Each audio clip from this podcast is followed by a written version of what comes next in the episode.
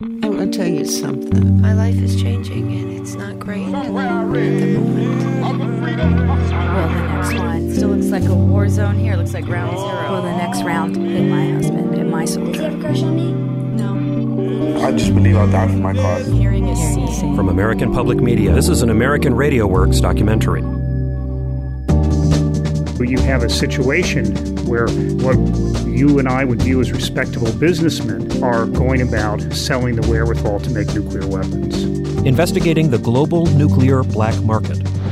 enormous metal tank that looks kind of brown and rusted and very used. and it's all sort of hidden in plain sight. And the men who build secret nuclear bombs. When we had the first weapon completed, we threw a party. Once they get the drawings, they can do it. I'm Stephen Smith. In the coming hour, Business of the Bomb from American Radio Works. First, this news.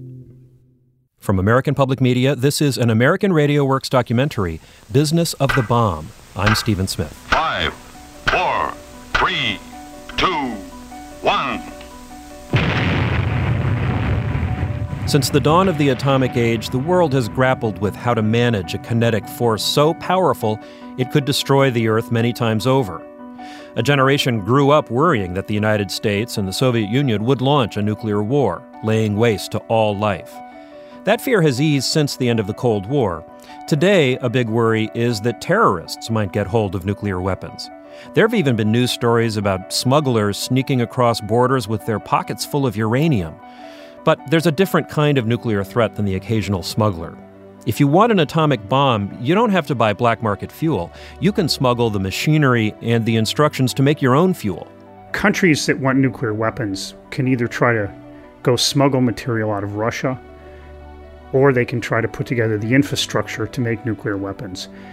They've consistently chosen the latter method, and the way they then got the ability to make nuclear weapons is through illicit nuclear trade. Nuclear expert David Albright is talking about a shadowy world where business people operate outside the law. These nuclear brokers trade in hardware, in centrifuges and pipes and valves to produce nuclear fuel and to build nuclear bombs. They also sell the know how, and they're in it for money. Now, it's a trade that's very different than walking into some back alley and buying something. It's a method where you, you probably would be sitting down at the country club and making a deal, or walking into a company's office and making a deal in some luxurious conference room. The best known figure in this trade is the Pakistani scientist Abdul Qadir Khan. AQ Khan is known throughout the world as the father of Pakistan's nuclear weapons program. What was not publicly known is that he also led an extensive international network for the proliferation of nuclear technology and know how. Four years ago, Western countries exposed Khan's nuclear network. They also took steps to dismantle it. But many experts say the bomb business Khan created is alive and thriving. American Radio Works teamed up with the Center for Investigative Reporting to discover how these nuclear merchants operate. Over the next hour, we'll examine the threat from white collar nuclear smugglers and what's being done to stop the business of the bomb. Our reporters are Michael Montgomery from American Radio Works and Mark Shapiro from the Center for Investigative Reporting. They begin their investigation with a deal hatched in Africa. This is Michael Montgomery. I'm with Mark Shapiro, and we're investigating one tentacle of the AQ Khan network. It stretched thousands of miles all the way from Pakistan to South Africa. We're driving south of Johannesburg, and we're heading to this industrial park. It's called Vanderbijlpark, and uh, we've heard it's uh, been an important hub for the global nuclear black market. We're trying to find a factory where members of the Khan network were fabricating parts for a nuclear centrifuge. AQ Khan hoped to sell the system to Libya for that country's bomb program. We're looking for this engineering company. It's an engineering company called TradeFin, TradeFin Engineering. And that company's at the center of a court case happening right now in South Africa, not far from here in Pretoria. Its owner is accused of producing parts for a secret uranium enrichment facility. And enriched uranium, you know, you can use in a nuclear energy facility, but you can also use it in a nuclear bomb. We don't know what to expect. The owners are under arrest, but the factory is still operating.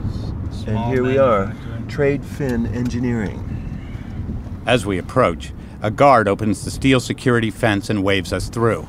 Maybe we look like customers. We park the car, get out, and go in.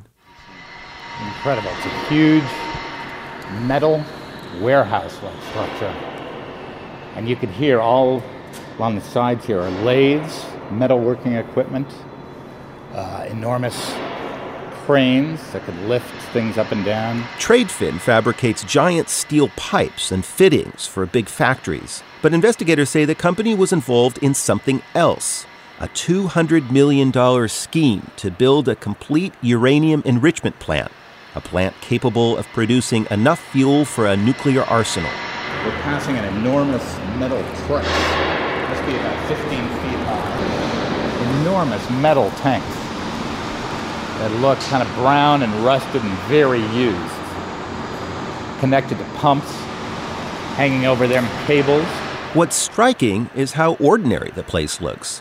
It's just another grimy manufacturing plant in an industrial park alongside a tile maker, a tire manufacturer, and a pipe fitter. It's hard to believe this place was one of the key spokes in the world's most threatening expansion of nuclear weapons technology. But that's exactly what investigators discovered. Right now, this firm, Tradefin Engineering, where we're standing right inside here, is being accused in a courtroom in Johannesburg of manufacturing very sophisticated centrifuge technology for export to Libya as part of the AQ Khan network. We didn't see any signs of secret nuclear technology here. But when police raided Tradefin in 2004, they discovered a two story steel processing system for a nuclear enrichment plant, disassembled and carefully packed into 11 freight containers. The material was awaiting shipment to Libya. Police also found this curious videotape promoting the work of the man at the center of the plot, Pakistani scientist A.Q. Khan. Under the dynamic guidance of Dr. Abdul Qadir Khan, a dedicated team of scientists excel in gaining the expertise of enriching uranium to the desired levels. We obtained portions of the video. Investigators say the tape connects AQ Khan, Tradefin, and the deal to help Libya build its own nuclear arsenal. But the deal never happened. In late 2003, U.S. and British intelligence agencies intercepted a shipment of nuclear materials to Libya and exposed the Khan network. President Bush spoke about the threat posed by the network in a speech three months later. These dealers are motivated by greed or fanaticism. They find eager customers in outlaw regimes, which pay millions for the parts and plans they need to speed up their weapons programs. And with deadly technology and expertise on the market, there's the terrible possibility that terrorist groups could obtain the ultimate weapons they desire most. President Bush vowed to take apart Khan's operation and bring its members to justice. But four years later, experts and prosecutors are still untangling the vast enterprise. Khan's network corralled dozens of businesses in as many as 30 countries. Some companies exported mundane items like aluminum tubes typically used in bicycle frames. They didn't realize how those tubes would be used. But other businessmen knew exactly what they were doing. What's interesting is that people at the center of a bomb building network were not terrorists or fanatics. They apparently were not even politically motivated. They were after one thing money. It's a white collar crime. It involves people typically who are very successful businessmen who just want more. David Albright is a former UN weapons inspector. He's president of the Institute for Science and International Security. And so you have a situation where what you and I would view as respectable businessmen are going about selling the wherewithal to make nuclear weapons. The men behind the Tradefin deal for Libya were successful contractors and manufacturers. They had legitimate businesses. They owned homes in Johannesburg's most exclusive gated communities. But they found they could make more money from side deals with AQ Khan, at least $2.5 million for their fabrication work at Tradefin. It's the very banality of a place like Tradefin that poses a major challenge to the world's nuclear police, the International Atomic Energy Agency.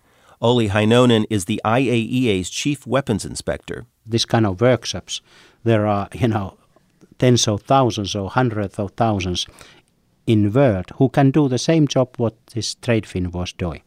The only thing which these workshops need is the know-how to have the technology, the equipment, how to do it.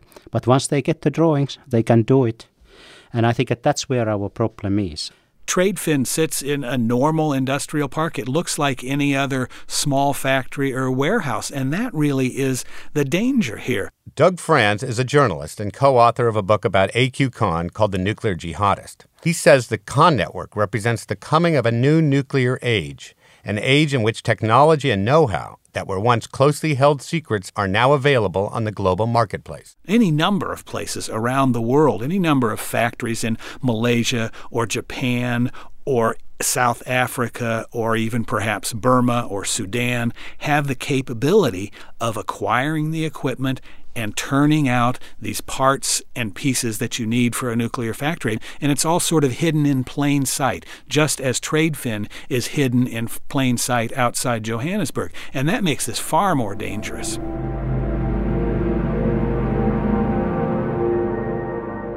Nearly all nuclear proliferation begins with technology and know how developed in the West.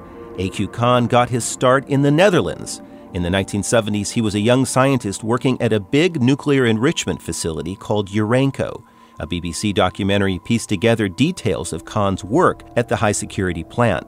A former Urenco colleague, Trevor Edwards, spoke about Khan. He was supposed to only obtain unclassified information and lowly classified, namely restricted information. Unfortunately, he was a very charming man, as, well, as I remember. He was often asked for his advice and he became trusted beyond what his security clearance was. The BBC showed footage from inside Urenco and the whirring centrifuges that spin nonstop for years to produce enriched uranium.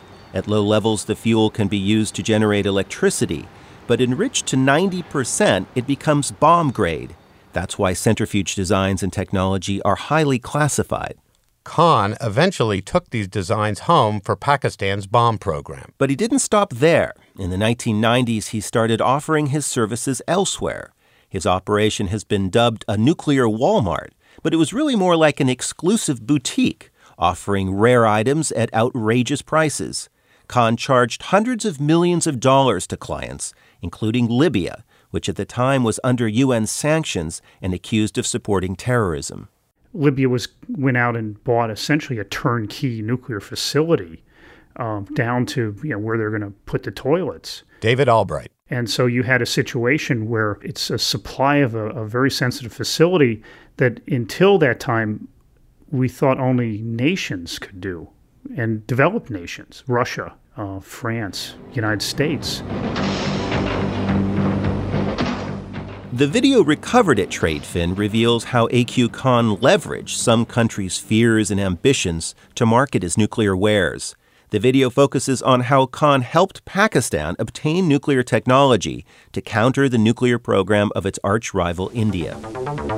On May 18, 1974, deep in the Rajasthani deserts near the Pakistani border at Pokhran, India carried its first underground nuclear test. The video portrays Pakistan as a country facing a grave threat when India began nuclear tests in the 1970s. The eyes of the nation were fixed on Dr. Abdul Qadir Khan and his laboratories, as they proved to be the only deterrent to save the country from this reign of fear and uncertainty. The video also shows how within 10 years, Khan completed what he called the miracle of enriching uranium. That's the key step to building a nuclear device. In 1998, India exploded its first bomb. Pakistan followed a week later. Now, today, the country stands amongst the Committee of Nations with pride and valor, on firm footings as the seventh nuclear power in the world, ready to combat any aggression from any hostile country. Khan's marketing efforts were successful, in addition to Libya, he is widely believed to have provided nuclear technology to Iran and North Korea. Experts say all three countries share similar motivations for going nuclear. First, there's the prestige factor, as suggested in the video. Then there's security and political leverage. The North Korean bomb brought the U.S. to the bargaining table. It seems countries are likely to have secret bomb programs when they feel threatened and isolated. The story of what happened in South Africa is a good illustration of why a country would seek to build a bomb. After the Second World War, South Africa's white leaders were strengthening control over the black majority through a system of racial segregation, or apartheid. I consider apartheid, that's the separation policy, to be South Africa's last chance to remain a white man's country. At the same time, the country was modernizing. In the 1960s, white leaders saw huge potential in exploiting the country's rich uranium deposits, at first as fuel for their own nuclear energy program. Then South African scientists came across an idea that seems ludicrous today harnessing so called peaceful nuclear explosions. The concept was being promoted by the U.S. Energy Department as part of a program known as Operation Plowshare. The department produced this promotional film. Needs like these, expanding economic and social needs of an ever expanding population, can be met only by moving huge quantities of earth efficiently and economically. For these immense projects, in a relatively isolated and underdeveloped, nuclear excavation offers the potential for providing the practical economical means. And the intention of the Plowshares program was to use nuclear explosives for civilian activities. Andre Buys was a young scientist assigned to help develop nuclear devices for South Africa's mining industry. We are a mining country. We have large, very low population areas. And so a feasibility study was done into the application of peaceful nuclear explosives in South Africa. By the 1970s, South Africa was isolated. The country was fighting proxy wars against Soviet backed governments in southern Africa, and there was a rising resistance movement among the black majority, which South Africa met with brutality. Good evening. A general state of emergency has been declared throughout the country. The UN imposed sanctions. South Africa's embattled leaders ordered Andre Buys and other scientists to divert their efforts into a bomb project. But, as Buys recalls, they didn't give much guidance on the kind of weapon to build. Simple questions like how many weapons do you need? Do we have to manufacture one or five or ten or a hundred? What sort of energy yields should the weapons have? Is, do they want half a kiloton, one kiloton, ten kiloton, hundred kiloton? Nobody could give us any answers. Buys says the leadership also didn't say much about what the weapons would be used for.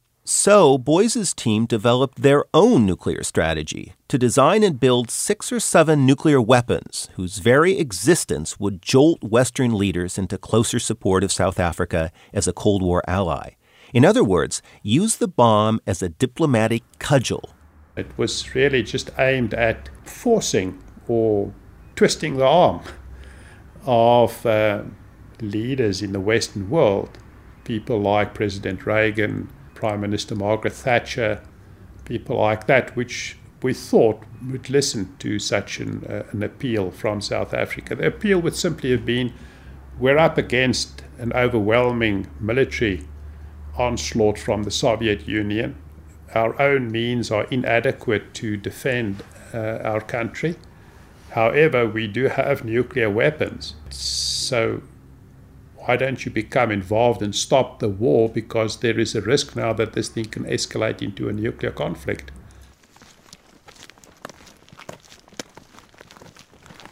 We're about 10 miles west of Pretoria, and we're walking in a, a along a narrow road up a hill with uh, overgrown grass on each side. The place looks fairly dilapidated. There's a guard tower, a guard station, it was one of the most secret locations in the world. Here there was a team of scientists who were busy working on developing South Africa's nuclear bomb. Andre Buys agreed to take us to the site where South Africa put together its secret nuclear arsenal. We were the first journalists to visit this location with him. This is the facility that was constructed in 1980 81, known as the Kentron Circle plant. This is the main nuclear weapons manufacturing facility that uh, was constructed at that time for the South African nuclear weapons program. Tell me where we're walking towards and uh, where we've we are. We've just entered the building and we've come through the entranceway now. We're heading towards the safes where the nuclear weapons and also the nuclear materials were kept. Long, darkened corridors connect to a maze of small rooms. The place is empty now, but 25 years ago, Buys was here working with a team of 20 scientists. They were fashioning bombs out of highly enriched uranium produced nearby, using designs smuggled from the West. No foreigners ever visited this facility, neither did any of the personnel that worked here travel overseas at the time. Buys has a different career now as a university professor. He also advises foreign experts on how to dismantle illicit weapons programs. But as he revisited his former bomb lab, you could hear just a note of pride in his voice. It was just technically a big challenge for us, and um, I think everybody that worked here were very motivated and inspired. I don't think there was so much of a political uh, connotation at the time to the activities. It was just for scientists and engineers a wonderful technical challenge to be able to uh, be involved in such a program. You know, was there a sort of moment when you said, "We've done it. We've finished the first, the first device"? I mean, you re- was there a moment that you remember, and, and what was the what was the mood like when that happened? When we had the first weapon completed, um, the government was notified and uh, we had the Minister of Defence here, and we had some of the other cabinet ministers and other senior officials in the government, and we, we threw a party. Not everyone in South Africa's scientific community was excited about the bomb. John Krieger was a young physicist working at the country's main nuclear site, not far from Andre Buys's team. When authorities asked Krieger to submit for a security clearance, he suspected that he would be asked to work on the bomb program. He declined. I did not want to be any part of building a nuclear weapon for the white South African regime of the day, which was dedicated to a political program which I found completely abhorrent. And for me to lend my skills and talents to that regime to build a bomb was simply morally unacceptable. By the early 1980s, South Africa had the bomb. The thinking and the policy which was followed was not to admit it, but also not to fully deny it. Frederick de Klerk was Minister of Mining when he was told about the country's weapons program. He toured Kentron's Circle, where Andre Buys's team was assembling the bomb. De Klerk says the financial burden was huge, but he concedes that nuclear weapons gave apartheid leaders a sense of strength. And the whole strategy was to keep the world guessing. I have no doubt in my mind that uh, this, uh, America, for instance, knew, or rather, in their strategy accepted that we had it. Like Buys, de Klerk says the bombs were never intended to be used, other than as a diplomatic weapon. But new evidence suggests some South African politicians did contemplate nuclear strikes. Stephen Burgess has done extensive research on the South African bomb. He teaches military strategy at the U.S. Air War College. Recently, uh, there was declassified information which showed that uh, during the mid 1970s that South Africa was considering the development of tactical nuclear weapons and missiles to deliver those weapons to strike it at African capitals such as Luanda, Angola, Lusaka, Zambia, possibly even uh, bases of African uh, nationalist guerrilla movements. In 1989, Frederick de Klerk became president of South Africa. The world was changing. The Soviet Union's empire was collapsing. Peace accords ended the wars in southern Africa, and talks were beginning with South Africa's black majority. The time for negotiation has arrived. One of President de Klerk's first actions was to rethink the bomb program. We had to do something to, to get the world to support our process of negotiations, rather than to just stand aside and say, well, we'll see what the outcome is. And uh, I believe that dismantling the bombs would have a positive effect on the evaluation of the world with regard to our integrity on the negotiations and with regard to our good faith. And we reached consensus yes, we must put a stop to it. De Klerk abandoned the bomb program. I, Nelson Rolihlahla Mandela, do hereby swear to be faithful to the Republic of South Africa. When Nelson Mandela followed de Klerk as president, South Africa was the only country in history to voluntarily dismantle its nuclear arsenal. Experts say some lessons from South Africa apply today. For one, security matters. If a country feels less threatened by its neighbors and more connected to the world community, it'll be less likely to develop a bomb. But author James Sanders, who has investigated South Africa's intelligence agencies, says there's a more sobering lesson. Smuggling channels thrive when a country is isolated or under sanctions, and those networks die hard. Those channels are very, very strong. They're forged in the fire of sanctions, where people are trying to stop you at every turn once you've developed a network that can um, defeat stringent sanctions, it's quite easy to. Uh, th- those channels remain open, they don't close down. And that brings our story back to TradeFin and the Khan network. The men behind the TradeFin deal had deep roots in nuclear smuggling. They were among the sanctions busters who delivered sophisticated technology to scientists like Andre Buys, who built South Africa's bomb. When South Africa gave up the bomb, the TradeFin team moved to the international marketplace and linked up with AQ Khan. Daniel Geiges, mechanical engineer and Swiss national, who worked inside the world's largest black market nuclear network. It supplied countries like. Earlier this year, the last suspect in the TradeFin case, Daniel Geiges, pleaded guilty to violating South Africa's laws on nuclear non-proliferation. Others, including the owner of TradeFin, also pleaded guilty. In exchange for their cooperation, none of the suspects in the case will serve prison time. Remarkably, despite calls by world leaders and the UN to bring members of the Khan network to justice, there's been only one other successful prosecution a Dutch businessman sentenced to four months in prison in 2005. Experts say a lack of cooperation among Western powers has hampered prosecutions. In Switzerland, a highly anticipated case against a family of engineers accused of helping AQ Khan faced collapse in early 2008, and one key suspect was allowed to go free. David Albright blames the development in part on the United States' failure to cooperate with Swiss prosecutors. The fact that the U.S. won't cooperate with the Swiss prosecutors is extremely frustrating and short sighted.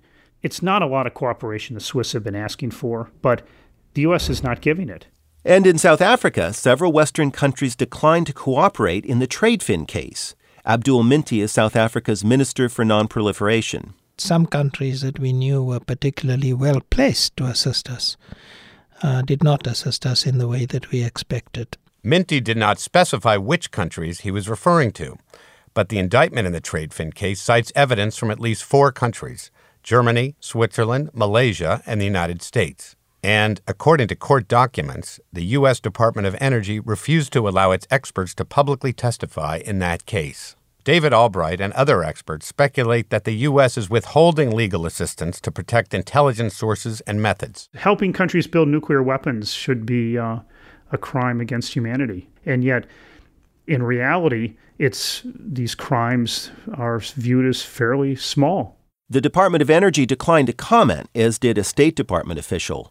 So we turned to John Bolton. He was one of the Bush administration's top policymakers on nuclear issues. Bolton says sometimes military and intelligence operations trump prosecutions if the target is a grave international threat life is not about whether you prevail in a criminal trial or not. And the safety of the United States uh, shouldn't depend on due process for would be proliferators. That doesn't mean we shouldn't move against the networks and destroy them. So, has the U.S. strategy worked? William Tobey, a senior official with the National Nuclear Security Administration, is confident the Khan network has been demolished.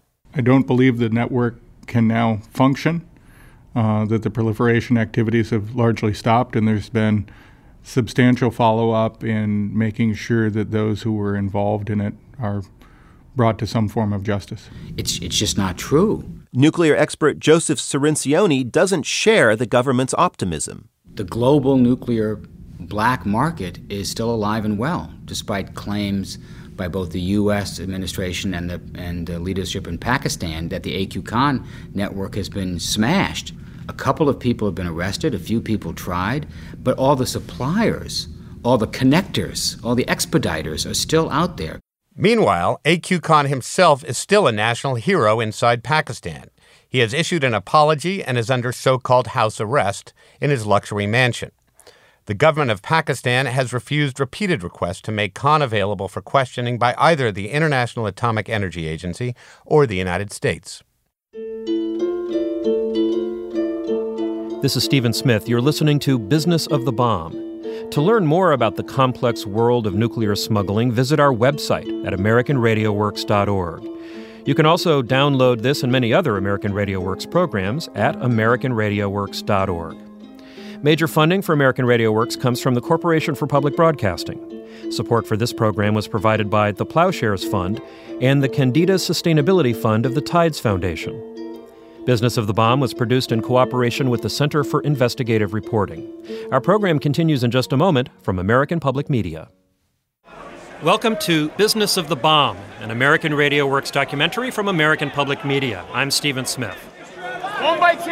And I'm at the New York Mercantile Exchange. This is the world's largest energy exchange. All kinds of powerful stuff gets bought and sold here crude oil, natural gas, electricity, coal. Business is booming. Billions of dollars in trade passes through this place every day. Two ticks ahead. If you look up over the trading pits, you can see a massive electronic scoreboard wrapping around the room. Crude oil is selling today for $99.10. And then there's uranium. It's going for $78. Uranium is the newest item on the energy menu here, and uranium today is selling at four times the price when uranium trading started in May 2007. Officials here at the New York Mercantile Exchange say global demand for nuclear energy is pushing uranium prices higher.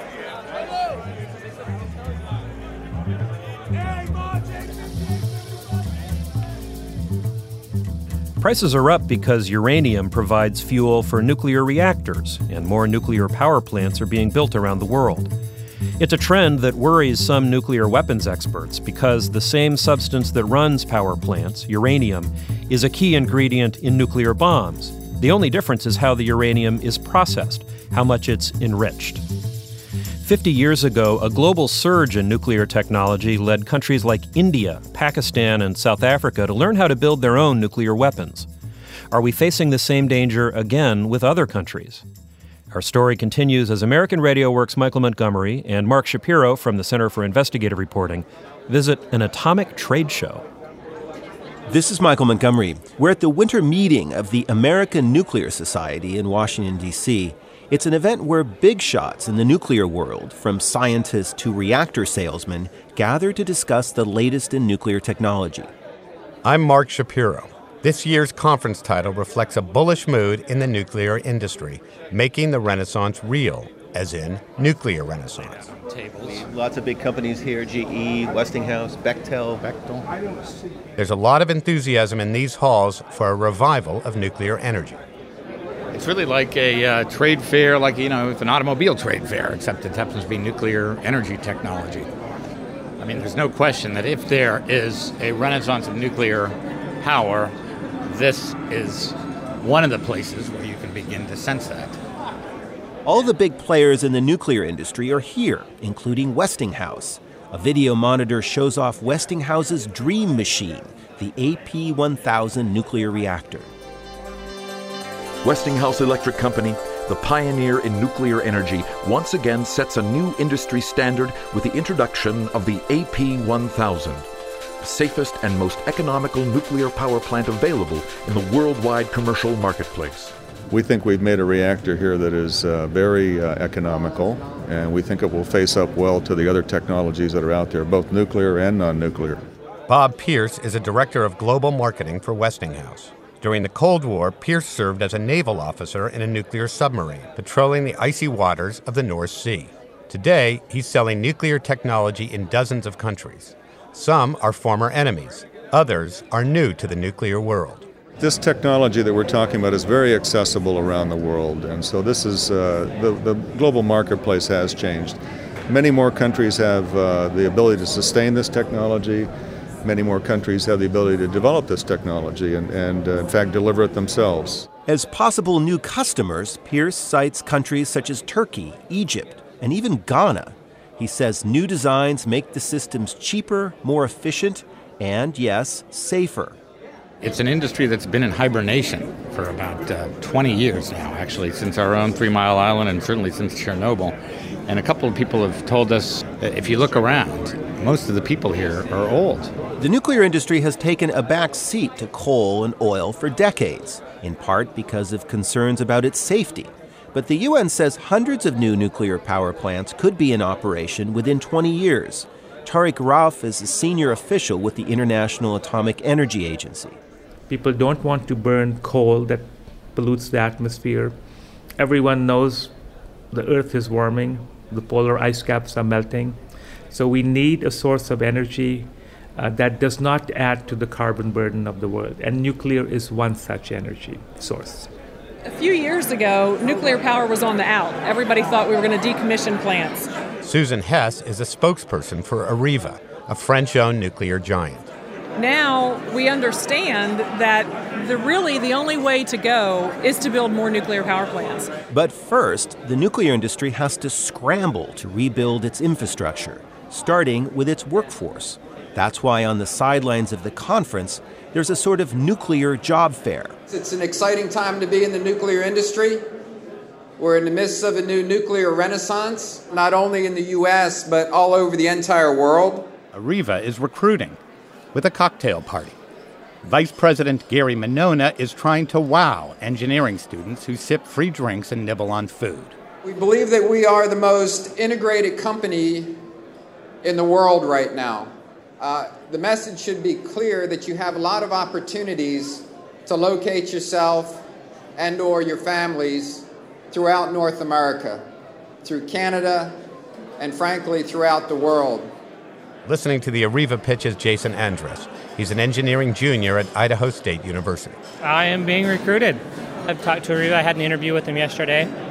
Um, just kind of seeing what what opportunities our company has that might match up with what I'm interested in doing. What are you interested in? I'm interested in the fuel cycle, um, the back end kind of what we do after we pull the fuel out of the reactor for the first time. A lot of people are interested in what happens with nuclear fuel because nuclear fuel can power the reactors that make electricity. But at higher enrichment levels, it provides the key ingredient for bombs. This is the conundrum of the nuclear age. Tariq Rauf with the International Atomic Energy Agency. The atom was born military, and we have tried to civilianize it, we meaning the international community. But it always retains this military potential, which is the potential for nuclear weapons. Certainly, this is the lesson from the past. Historically, the spread of nuclear power has been paralleled by an increase in the number of countries that have the bomb.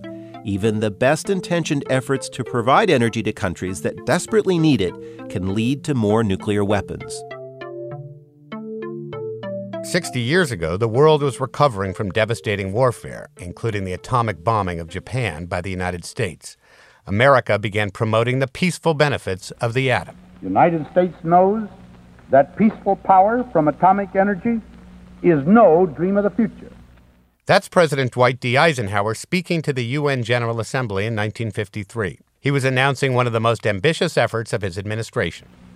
Who can doubt if the entire body of the world's scientists and engineers had adequate amounts of fissionable material with which to test and develop their ideas, that this capability would rapidly be transformed into universal, efficient, and economic usage.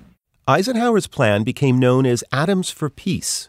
The aim was to get the international community to focus on civilian uses of the atom rather than military applications. Here, in fact, is the answer to a dream as old as man himself, a giant of limitless power at man's command. As this promotional film suggests, atomic energy was seen as the world's salvation. So when President Eisenhower proposed the program in the 1950s, people really thought that this was going to make uh, electricity so cheap we wouldn't have to meter it. Author and nuclear expert Joseph Cirincione. We had witnesses on, in, in, Congress talking about atomic powered airplanes and cars and individual generators. I mean, it was this fantasy world they thought was going to happen. So, how could you deny this to the rest of the world? You can't. In fact, you wanted the rest of the world to get this. This was an energy supply for Africa, for Asia, that could solve global poverty. America, as President Eisenhower pointed out to the United Nations, deeply desires to join countries all over the globe in adapting the atom to the arts of peace. Eisenhower's vision was atoms for peace. Tariq Rauf. He re- understood that the atom has two sides. One is the side for peaceful use for human development, and the other is the misuse of the atom to make nuclear weapons. So, if one can facilitate uh, cooperation in the peaceful uses of the atom, that's the future. There were other motives behind Atoms for Peace. The Cold War was heating up. The U.S. and Soviets were building huge weapons arsenals. The U.S. calculated that the promise of abundant atomic energy would attract new allies. John Krige is a history professor at the Georgia Institute of Technology. It was an effort to win hearts and minds and to make sure that countries that wanted nuclear technology would get it from the United States and wouldn't be tempted to seek it from the Soviet Union. Eisenhower's plan was to offer nuclear energy in exchange for countries agreeing not to seek atomic weapons.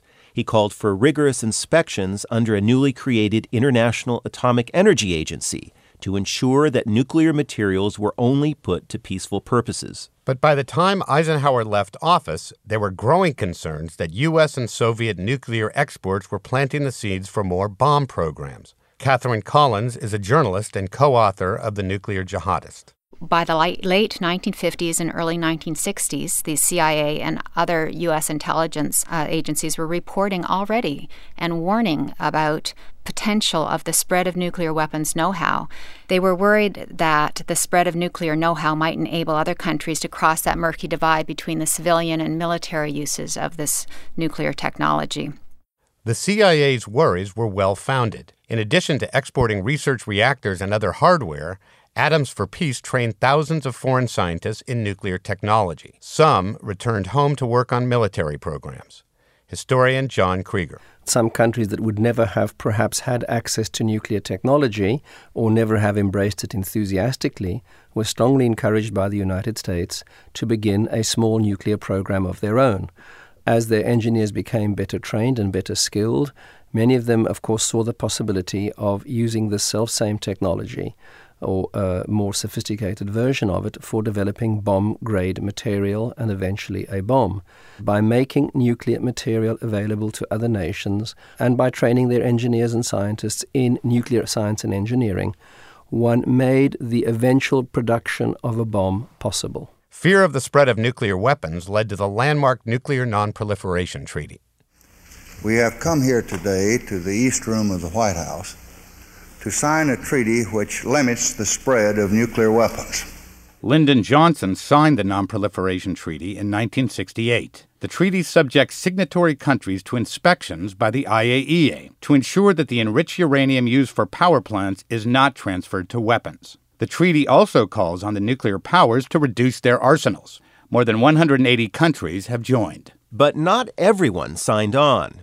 India, Pakistan, Israel, and apartheid South Africa rejected the treaty and developed weapons programs from Western and Soviet technology. Catherine Collins. The chairman of the Indian Atomic Energy Commission once said that the initial Atoms for Peace program had been, and he used the word bedrock. He called it the bedrock on which India's nuclear program was built. And, and we all know that when India built their program in re- reaction or out of concern or fear of the Chinese program, Pakistan was spurred on to, to work on theirs.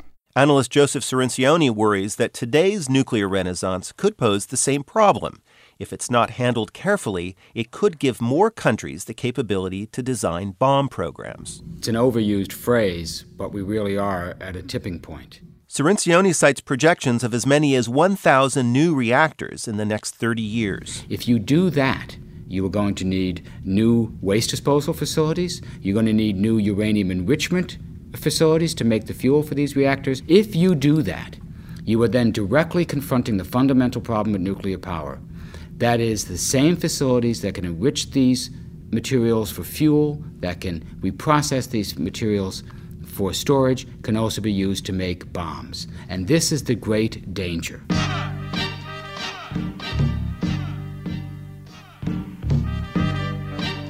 Caught in the middle of these challenges is the International Atomic Energy Agency. The IAEA occupies a cluster of office buildings in a neighborhood of Vienna overlooking the Danube. The flags of every member nation flap in the courtyard. Inside, a maze of corridors bustles with scientists, inspectors, and diplomats from around the world. The agency has an awkward dual mandate promoting nuclear technology while also verifying that nuclear fuel is not being diverted to bombs. Tariq Rauf heads the IAEA's verification division here. Even today, more than 60 years after the Manhattan Project, the single big, biggest obstacle to making a nuclear weapon is to get the right quantity and type of highly enriched uranium, uranium enriched above 95%, or plutonium. Once a country can get one or both of those materials, the remaining part of the work in designing the explosive package is no longer that complicated. This is where the IAEA comes in. We do the verification at the enrichment plants to ensure that the material is used exclusively for peaceful purposes. That's why the agency is investing huge resources on monitoring places that enrich uranium or which have the potential to do so. In the heart of the IAEA complex, a large electronic wall panel flickers with small symbols scattered across a map of the world. They mark nuclear sites which are feeding daily information from cameras and sensors to the IAEA. What you're looking here is a network monitor which gives you the state of health to each connection in the field. Manfred Zendel is in charge of the agency's electronic surveillance. He explains that on the other end of each of those flickering lights is a camera sealed and locked in place, taking continuous photographs of uranium supplies to ensure none are diverted. As long as it is green, we are happy. it's a complex and expensive operation requiring hundreds of staff and field inspectors. But some of the technology is old. The computers are connected to dial up modems. And the IAEA is operating under a zero growth budget, but the number of power plants could double in the next 15 years. What's more, the IAEA can only monitor enrichment plants that it knows about. What happens if a country builds one in secret? John Bolton, a former diplomat in the Bush administration, is a critic of the agency. He says it doesn't have much power to investigate. And the only sleuthing that the IAEA can do is when national governments give it intelligence that it can act on. That's why the idea that uh, the IAEA is, as the press likes to call it, the UN's nuclear watchdog, uh, is just silly. Bolton points out that the AQ Khan network was selling uranium enrichment services to North Korea and to Libya right under the nose of the agency. He says Khan's enterprise was finally exposed by U.S. and British investigators, not by the IAEA. But the Libya episode helped push the agency in a more aggressive direction, from verification to detection. David Albright, a former UN weapons inspector in Iraq, says the IAEA's detective skills have vastly improved. And they can detect just minute traces of plutonium or highly enriched uranium. Albright points to the IAEA's high security laboratory, located here in the rolling hills east of Vienna. I'll open this secure door here. This is the world's nuclear evidence room, run by the lab's chief scientist, Christian Schmitzer. I'm afraid this is quite a noisy environment here. This is where we do screening of all the samples we receive. The scientists here can analyze a speck of dust from a windowsill down to the atomic level and determine whether enriched uranium has been in the vicinity. The trick is to find in the midst of hundreds, thousands, or millions particles the correct ones. Environmental sampling is one of the most powerful tools they have to uncover lies by nations about, about secret nuclear activities. It was here that the IAEA found evidence that raised questions about Iran's intentions with uranium enrichment. The IAEA's inspection powers come from a series of international agreements. But Joseph Cirincione says the current rules are inadequate to handle a global expansion of nuclear energy. There's a hole so big in these rules that you can drive a nuclear weapons program through. We're seeing it in a, one instance with Iran. We could see it in the next 10, 20 years with Saudi Arabia, with Egypt, with Turkey. There's a dozen countries on these political strategic fault lines that could develop nuclear power programs not only for the, the energy they would produce, but as a nuclear hedge. The United States has proposed one plan for halting the spread of nuclear weapons. Let countries build new nuclear power plants, but don't let them build uranium enrichment plants. They'd have to get fuel from countries that already have the enrichment plants. In return, those countries would ensure a steady supply of fuel. President Bush proposed that deal in 2004. The world's leading nuclear exporters should ensure that states have reliable access at reasonable cost to fuel for civilian reactors, so long as those states renounce enrichment and reprocessing. President Bush said the proposal would stop countries from developing bombs under cover of civilian enrichment programs. But developing countries reject the idea. Abdul Minty is South Africa's ambassador for nonproliferation. He says the Bush plan amounts to a nuclear cartel. It means that those in developed countries who already have the capacity to enrich and who sell their enriched uranium, they would keep it among themselves. No one else can share that. Countries with no enrichment plants fear that their fuel supplies would be subject to political interference. So the IAEA is developing a compromise, a complex system of internationally controlled supply banks that would ensure countries' continuous deliveries of nuclear fuel. That could reduce the need to enrich their own uranium. Without secure fuel supplies, Tariq Rauf says countries that want enriched uranium badly enough will find a way to make it. It is a myth that developing countries are too stupid or too poor or too ignorant to develop the most sophisticated technologies. This is happening. This is a global world now. One cannot stop the flow of information and technology. And once countries have the ability to make fuel, there are people who will sell them the machinery to make nuclear bombs. I'm Stephen Smith. International arms control agreements are credited with helping to keep the world from blowing itself up so far. When Lyndon Johnson signed the Nuclear Nonproliferation Treaty in 1968, he spoke of a day when the world moves out of the night of war and into the light of sanity and security. The treaty has held for all these years. It's inspired the U.S. and Russia to cut back on their weapons arsenals. In fact, fuel from dismantled Soviet weapons now powers many nuclear plants in America. But there are still worrying signs. At least nine countries in the Middle East have said they might develop nuclear energy programs, possibly as a hedge against a nuclear Iran. Meanwhile, many countries are still trying to dismantle the nuclear black market. Many experts say the solution lies in a new global compact controlling nuclear technology. But some countries never agreed to the first one, and some of them went on to develop nuclear weapons anyway. Creating a new treaty today and getting more than 200 nations to agree to it may be an impossible task.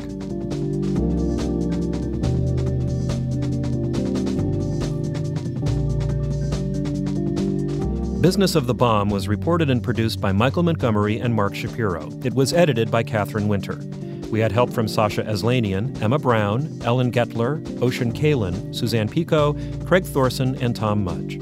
I'm Stephen Smith. To read and see more about nuclear smuggling, visit our website at AmericanRadioWorks.org. There you can also download this program and sign up for our podcast. Business of the Bomb was produced in cooperation with the Center for Investigative Reporting. Support for this program was provided in part by the Ploughshares Fund and the Kendeda Sustainability Fund of the Tides Foundation. Major funding for American Radio Works comes from the Corporation for Public Broadcasting. American Public Media